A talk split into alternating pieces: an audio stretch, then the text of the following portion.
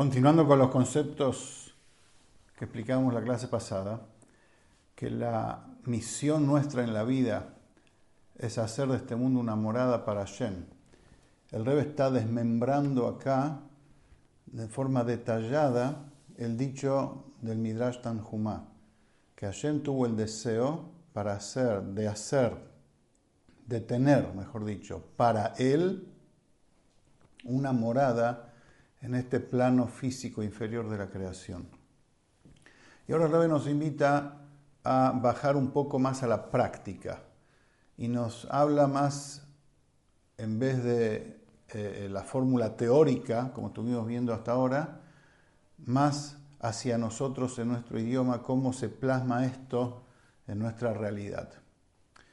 ¿Qué significa cumplimentar el deseo de Hashem para él,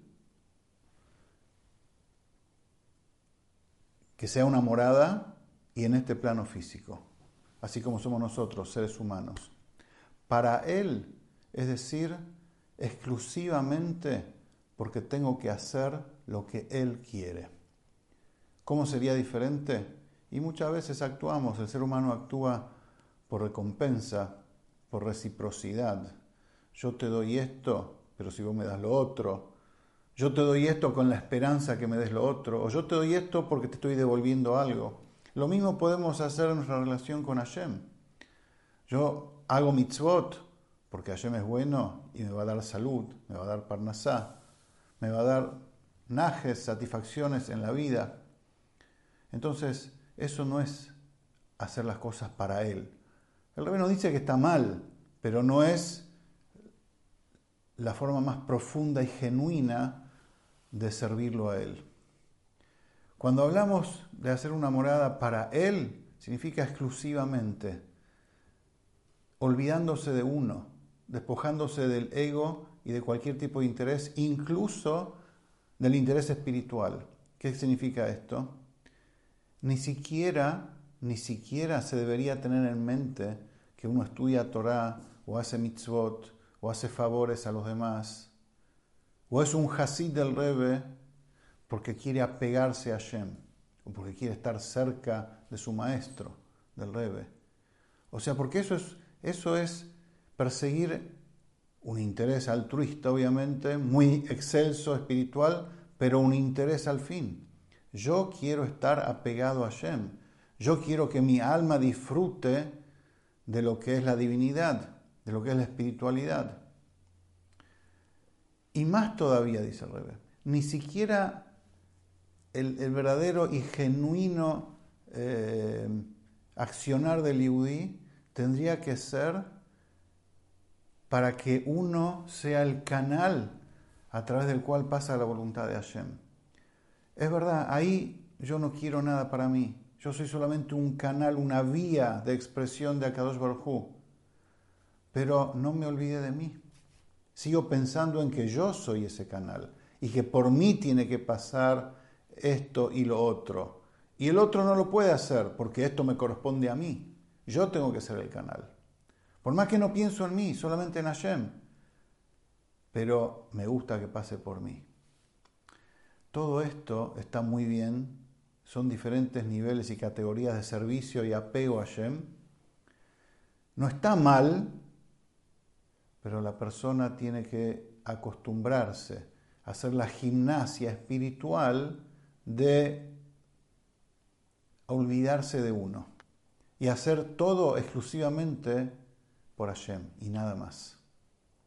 Ese es el primer punto, lo idbaraj, a él, para él solamente.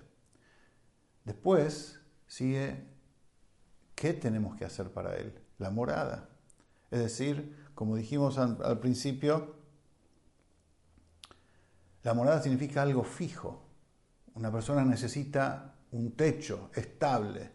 Bueno, así también este servicio que hacemos para él, esta gimnasia, debemos acostumbrarnos a que las cosas que las hacemos para él y exclusivamente en función de él, sea el estándar de nuestra vida, sea algo estable, sea nuestra gimnasia permanente. ¿Y en qué debe estar enfocado esa actitud? O sea, primero nos tenemos que mentalizar. Esa mentalización debe traer una actitud permanente. ¿Hacia dónde? Hacia Tartonim, hacia las cosas que Hashem quiere, es decir, las cosas simples, las cosas materiales y mundanas donde Hashem quiere tener una morada. Decir una bendición sobre una fruta, decir una bendición sobre un vaso de agua, pero teniendo en mente lo que uno dice, Kol Nishavivaro, que todo es creado, fue creado con su palabra, no así automático, sino diciéndolo con la intención y la concentración correcta. Estoy hablando con él, me estoy uniendo a él, tomando un vaso de agua, cosas simples, leyendo un Teilim, un salmo con concentración y alegría, haciendo la tefilá, hablando con Dios, olvidándose del celular, apagando el celular, sin pensar en nada más que en mi diálogo con Hashem. Cosas simples. Agarrar una monedita, aunque sea de $1, de $1, ponerla en tzedaká. Algo de lo más sencillo. Eso es lo que Hashem quiere de nosotros. Y con eso damos vuelta al mundo. Con esas pequeñeces transformamos nuestra vida. Porque al sumar muchas pequeñeces, se da vuelta todo, se transforma todo. Ahora, el Rebbe dice, pensemos un poquito más en profundidad. Como cada una de estas tres cosas, estos tres aspectos, depende uno del otro y se concadena uno con el otro. ¿Cómo es esto? Si la persona tiene cierto interés, aunque sea del más espiritual y divino, a pegar su alma con Hashem, o ser él el canal para que Hashem, para que pase...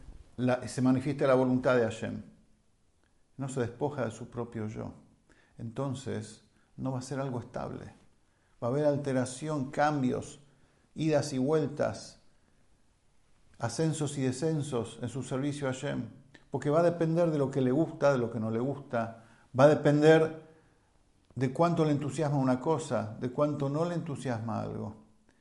Entonces no vamos a hacer así una dirá, algo fijo, algo estable para Hashem. Nuestra gimnasia no va a tener continuidad. Cuando nos despojamos de nuestro propio ego, ahí surge precisamente la estabilidad. Y cuando nos acostumbramos a eso, entonces nos mentalizamos y sabemos que nuestra misión es hacer del mundo físico, de las cuestiones simples y sencillas, una morada para Hashem. Es decir, como va a explicar acá después el Rebbe más en extenso, el estudio de la Torá debe estar focalizado hacia la acción concreta. Obviamente hay que estudiar Torá para saber Torá, pero principalmente en nuestra época el estudio de Torá debe estar focalizado hacia saber cómo hacer las mitzvot. Y así cada cosa debe estar focalizada hacia la práctica concreta y de manera permanente. Esa es mi vida, esa es nuestra vida. Hacer de este mundo una morada para Él. Seguimos la próxima.